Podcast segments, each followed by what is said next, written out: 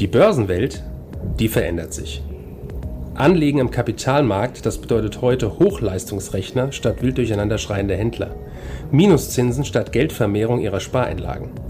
Anlagealgorithmen mit künstlicher Intelligenz hinterlegt und immer neue Finanzinstrumente. Mit dem Plutos Finanz Podcast wollen wir diese und viele weitere Finanzthemen aufgreifen und mehr Licht ins Dunkel bringen. Wir sind seit über 25 Jahren als unabhängiger Vermögensverwalter der vertrauensvolle Partner unserer Mandanten in allen Vermögensfragen und gehen hier ganz individuell auf ihre persönlichen Wünsche und Bedürfnisse ein. Wir freuen uns darauf, Sie als unseren Zuhörer zu haben und lassen Sie uns somit loslegen. Herzlich willkommen zu unserem Plutos Finanzpodcast. Heute habe ich Daniel Bernecker zu Gast. Er ist Herausgeber des Aktienblatts, einem Börsenbrief, der die Finanzmärkte aus einem anderen Blickwinkel erfasst. Wir wollen gemeinsam seinen Blick auf die aktuelle Situation und die Märkte besprechen. Schön, dass Sie da sind. Danke. Herr Bernecker, als Herausgeber des Aktienblatts liegt Ihr Fokus natürlich auf Aktien, aber uns interessiert auch Ihre Meinung zum Trend steigender Zinsen, was sagen Sie denn zum Verhalten der weltweiten Zentralbanken? Äh, das Verhalten ist völlig verantwortungslos.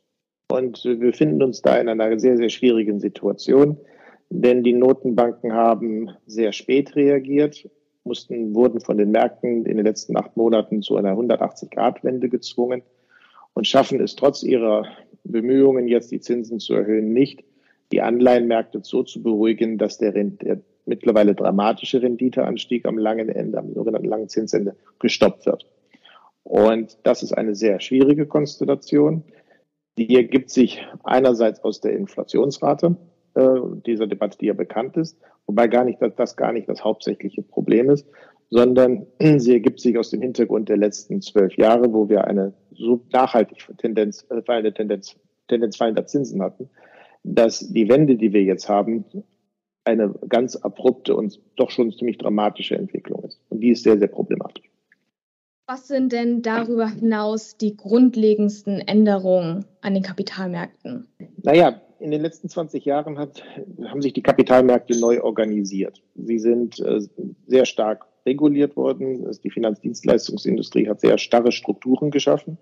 Und diese Strukturen basierten auf der Annahme, dass letztendlich wir in einer multilateralen Welt leben, in der es keine Inflation gibt, strukturell keine Inflation mehr gibt und auch keine geopolitischen äh, Konflikte entstehen, die das multilaterale Gebilde äh, gefährden. Und diese Annahmen, äh, die sind, sind Dogmen gewesen. Das sind ganz feste Annahmen und beide dieser Annahmen sind in den letzten acht Monaten gekippt. Und nicht temporär gekippt, sondern dauerhaft gekippt. Und der Kapitalmarkt, der im Wesentlichen aus institutionellen Anlegern besteht, hat nun das Problem, dass er nicht die Flexibilität hat, um sich dieser neuen Realität zu stellen. Die Notenbanken haben es am plakativsten gemacht, haben zunächst sogar verweigert oder haben als temporär dargestellt oder die Inflation auch als temporär. Sie sind also weder intellektuell noch strukturell in der Lage, die Flexibilität zu liefern, die notwendig ist, um sich in einer Welt, in der ich einen wieder erwachten Zinszyklus habe, den wir jetzt haben, und ich auch geopolitische Risiken habe, die jetzt auch nachhaltig da sind, äh, mich da anzupassen.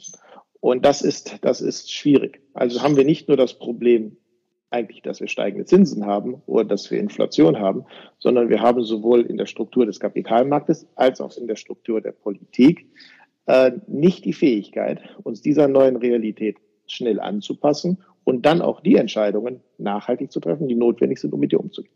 Der US-Dollar und der Schweizer Franken haben ja fast schon dramatisch aufgewertet. Dagegen sind der japanische Yen und der Euro im Verhältnis sehr schwach. Wie erklären Sie sich diese Entwicklung? Das ist logisch. Also wir haben vor dem Hintergrund dessen, was ich eben gesagt habe, haben wir in den letzten fünf Jahren einen Wechsel vollzogen von eben einer multilateralen Struktur in eine bilaterale Struktur.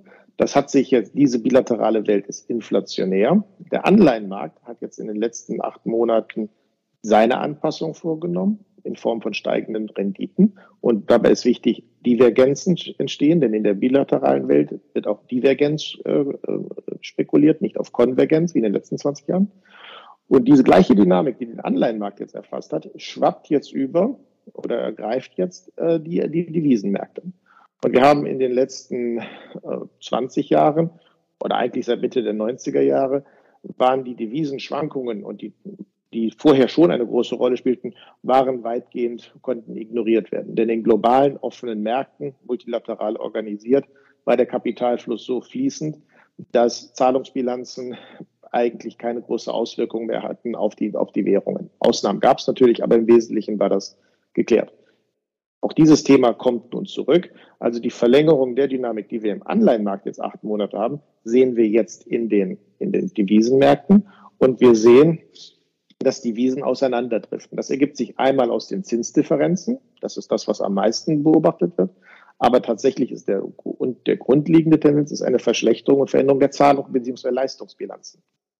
Und das spielt eine große Rolle. Denn die Brüche, die wir jetzt auch in den Warenströmen haben und den, durch die Sanktionen in den Kapitalflüssen, führen dazu, dass Leistungsbilanzdifferenzen, also zwischen Währungsräumen, wieder hervortreten. Und das wirkt sich auf die Währung auf und, aus. Und da kann ich nur sagen, denke, da wissen die meisten gar nicht, was da kommt.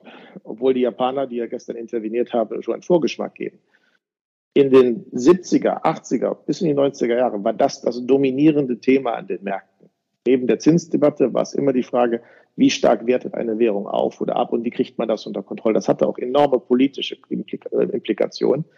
Der Grund, warum man überhaupt auf die Idee des Euros in den 70er Jahren kam, war genau das. Weil man diese Währung, die Währungsschwankungen waren so destabilisierend zwischen einzelnen Währungsräumen, dass sie politisch sogar gefährlich wurden. Äh, und Regierungen Schwierigkeiten hatten, ihre Zinsen zu, oder ihre Notenbanken ihre Probleme hatten, ihre Zinsen zu steuern. Also diese ganze Mechanik, die wir dann einmal verlassen hatten Ende der 90er Jahre, die kehrt nun wieder zurück. Und das ist ein, eine logische Konsequenz, aber es ist eine neue Realität. Sie kennen mit Blick auf Finanzmärkte und Volkswirtschaften das Sprichwort, dass der Schwanz mit dem Hund wackelt. Was kann die Politik tun, um gegebenenfalls unterstützend zu wirken? Gar nichts. Die Politik, also wir haben bei den Währungsmärkten und bei den äh, Zinsmärkten gibt es nicht so wahnsinnig viele Möglichkeiten. Ich, habe. ich kann mich entweder entscheiden für eine Hartwährungspolitik als Land. Das haben etliche Länder gemacht. Nordländer in Europa vor allen Dingen. Schweiz natürlich auch. England tendenziell auch. Oder ich kann mich für eine Weichwährungspolitik äh, entscheiden. In beiden Fällen kommt es sowohl auf die Fiskalpolitik an, die also eine Regierung, äh, die Haushalte der Regierung und natürlich auf die Geldpolitik der Notenbank an. Das sind die beiden Komponenten. Regierungen haben in den letzten Jahren auch für den Rückenwind oder in, im, Ein im, in, im Gleichschritt mit den Kapitalmärkten sehr stark ihre Fiskalpolitik ausgeweitet. Das sehen wir in den hohen Verschuldungen, das sehen wir jetzt auch in den letzten Jahren durch die Sonderprogramme, die aufgelegt werden, sei es für Corona oder sei es jetzt auch für die Energiefrage. Das heißt, Politik hat einen enormen Gestaltungsspielraum bekommen, weil es keine Einschränkungen bei der Finanzierung gab. Auch das war ein, ein neues Phänomen. Die Politik steht jetzt, wie die Notenbanken auch, vor der Frage, fahre ich eine Hartwährungslinie oder fahre ich eine Weichwährungslinie? Deutschland war immer per Definition Hartwährungsland. Und das bedeutete, ich mache, muss konsolidierte Haushalte fahren mit einer geringen Neuverschuldung im Durchschnitt und ich muss eine sehr restriktive Geldpolitik fahren. Daraus entstand die D-Mark, ähnlich wie der Franken, mit dem man sich ja eigentlich immer in Tandem bewegt und der Gulden früher auch. Und die, die, die Engländer des Hund haben ebenfalls so gemacht und die natürlich, die, wie gesagt, die Schweizer. Die EZB folgt einem südländischen Weichwährungsansatz. Und die Politik in Deutschland macht das mit. Die Politik muss sich also entscheiden, mache ich das? Fahr, ich, welche, Richtung gehe ich? Gehe ich eine Weichwährungspolitik oder folge ich eine Weichwährungspolitik oder folge ich eine Hartwährungspolitik? Diese Diskussion ist nicht neu. Ja, die schwelt schon seit eigentlich seit Gründung des Euros immer in der Presse auch durch und in den jeweiligen äh, Vertretern der EZB. Aber anfänglich suggerierte man durch, die, durch den Stabilitätspakt, dass man eine Hartwährungspolitik fährt. Seit der Finanzkrise 2011, 12 ist man übergeschwappt in eine Weichwährungs- oder ist abgedriftet in eine Weichwährungspolitik, die wir bis heute betreiben. Und das hat Konsequenzen. Ja, das hat dann die Konsequenz, in der wir jetzt sind. Und da wird es wirklich gefährlich. Eine Weichwährungspolitik, die parallel läuft zu einer, ho also zu einer hohen Inflationsrate plus eines abrupten, drastischen Zinsanstiegs, da kommt eine Volkswirtschaft mit all ihren Komponenten in ganz arge Bedrängnisse, weil sie von drei Fronten äh, in, in die Defensive gedrängt werden. Einmal durch die Abwertung der Währung, einmal durch die Explosion des Zins und drittens äh, durch die extrem hohe Verschuldung. Und da, da steht die Politik ähm, eigentlich im Moment in der Situation, ich glaube, sie ist gar nicht fähig, darauf zu reagieren, weil was bemerkenswert und eigentlich auch erschreckend ist, das hat man aber auch jetzt in der Energiethematik gesehen und auch in, auch in den vorherigen Krisen, sie improvisiert permanent. Ja, sie versucht sich ein, ein Wissen anzueignen oder ein, äh, das es eigentlich gar nicht hat und das es auch verlernt hat. Denn wir haben 20 Jahre, hat man diese Themen komplett ignoriert, struktur, also inhaltlich komplett als nicht mehr relevant gesehen. Das heißt, es hat keinen Wissenstransfer gegeben von einer Generation zur nächsten und die Generation der Politiker, die jetzt heute da sind, inklusive der Ministerien, kennen diese Sachverhalte nicht und taumeln jetzt von einem, von einer, von einem Szenario ins nächste, versuchen zu improvisieren und versuchen das irgendwo äh, zu, zu, zu, zu glatt zu bügeln. Ähm, aber die werden sich wundern. Die werden sich wundern. Ähm, und wir haben uns wir, die Mechanik ist immer die gleiche. Also das, was wir im Gas jetzt gesehen haben oder bei dem Energie und beim Zins, es ist immer die gleiche Mechanik. Ja, sie haben und die, die Politik negiert es oder ignoriert es auch.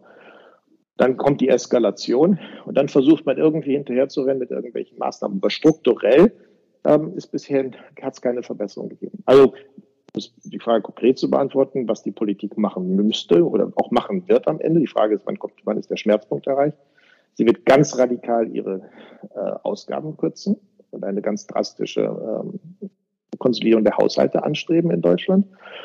Und sie wird vor der Frage stehen, ob sie diese Währungspolitik noch fortsetzen kann, dann muss sie entweder sich in der EZB durchsetzen und sagen, wir müssen jetzt nicht nur auf den Zins achten, sondern wir müssen vor allen Dingen auf den Außenwert der Währung achten. Denn wenn die Währung abwertet, eskaliert die Inflationsthematik, eskaliert die Zinsthematik, dann bin ich fast in ein Teufelskreis. Also ganz, ganz haarige Situation, in der wir sind. Also ich hätte nie gedacht, ehrlich gesagt, dass wir da landen. Also es hat viele Crash-Propheten schon gegeben und, und aber äh, das, wo wir uns in den letzten, was sich ab seit zwei, drei Jahren abzeichnet und sich jetzt seit gut acht Monaten beschleunigt, ist, ähm, ist ein, ein Szenario oder ein, wo wir jetzt, also das ist keine Prognose, wir sind drin. Ja, das, das verschlägt einem Atem. Man muss sich überlegen, wenn sich die deutsche Bundesrendite, also die, die Rendite der zehnjährigen Anleihen anguckt, das sind AAA-Papiere. Ja, deren, das ist der, das absolute Fundament jedes Finanzmarkts sind AAA-Papiere. Also gerade die amerikanischen Treasuries oder die deutschen Bundesanleihen als, als, als Hauptthema. Die bewegen sich normalerweise im Promillbereich. Ja, dass, die Rendite mal um ein, zwei Punkte, Basispunkte hoch oder runter geht, zwei, drei. Also sehr, sehr langsam. Das ist ganz entscheidend. Wir haben in den letzten vier Wochen, nee, in den letzten, ja doch in den letzten sechs Wochen alleine ähm, jetzt wenn der Stand heute zwei Prozent ist, also haben wir 120 Basispunkte zugelegt. In den letzten acht Monaten sind wir von minus 40 auf jetzt zwei Prozent gestiegen. Das sind 240 Basispunkte innerhalb von acht Monaten. Äh, das ist ehrlich gesagt ist das eine Katastrophe. Ja, die Italiener sind noch dramatischer gestiegen, das ist immer ein schwacher Trost. Die sind also von eins auf vier. Und wenn sich ein Zins innerhalb von so kurzer Zeit vervierfacht oder verfünffacht, dann ist das ist das wirklich wie ein Erdbeben, kann man nicht anders sagen. Also wir haben heute Bewegungen oder wir haben jetzt in den letzten Monaten Bewegungen auf der Zinsseite, werden Renditen gesehen, die sind absolut vergleichbar mit dem, was wir in 2009, 2010 in der, in der Finanzkrise gesehen haben. Und ich denke, wenn die EZB jetzt nicht permanent kaufen würde, als das Käufer im Markt auftreten würde, dann hätten wir auch schon das Phänomen, was wir damals hatten, nämlich dass der Handel kollabiert. Ja, dass also sie gar keinen Handel mehr haben äh, und dann steht auch die Refinanzierung der einzelnen Staaten mit den Neuemissionen, würde dann stillstehen. Das haben sie jetzt dadurch überbrückt, dass diese Kaufprogramme noch laufen. Und das ist in Anführungsstrichen der Trost. Aber nun muss man dazu sagen, Zins, das, das perfide, wenn man so will, an Zinswenden ist, die merken sie erst nicht. Ja, deswegen nimmt das jetzt auch keiner wahr. Die greifen immer so mit acht, neun, zehn Monaten also Verzögerung, wird das realwirtschaftlich spürbar. Deswegen ist auch Geldpolitik so ineffizient, weil man, man erhöht den, selbst wenn die Notbank einen Zins erhöht, wirkt es erst sehr mittel- und langfristig.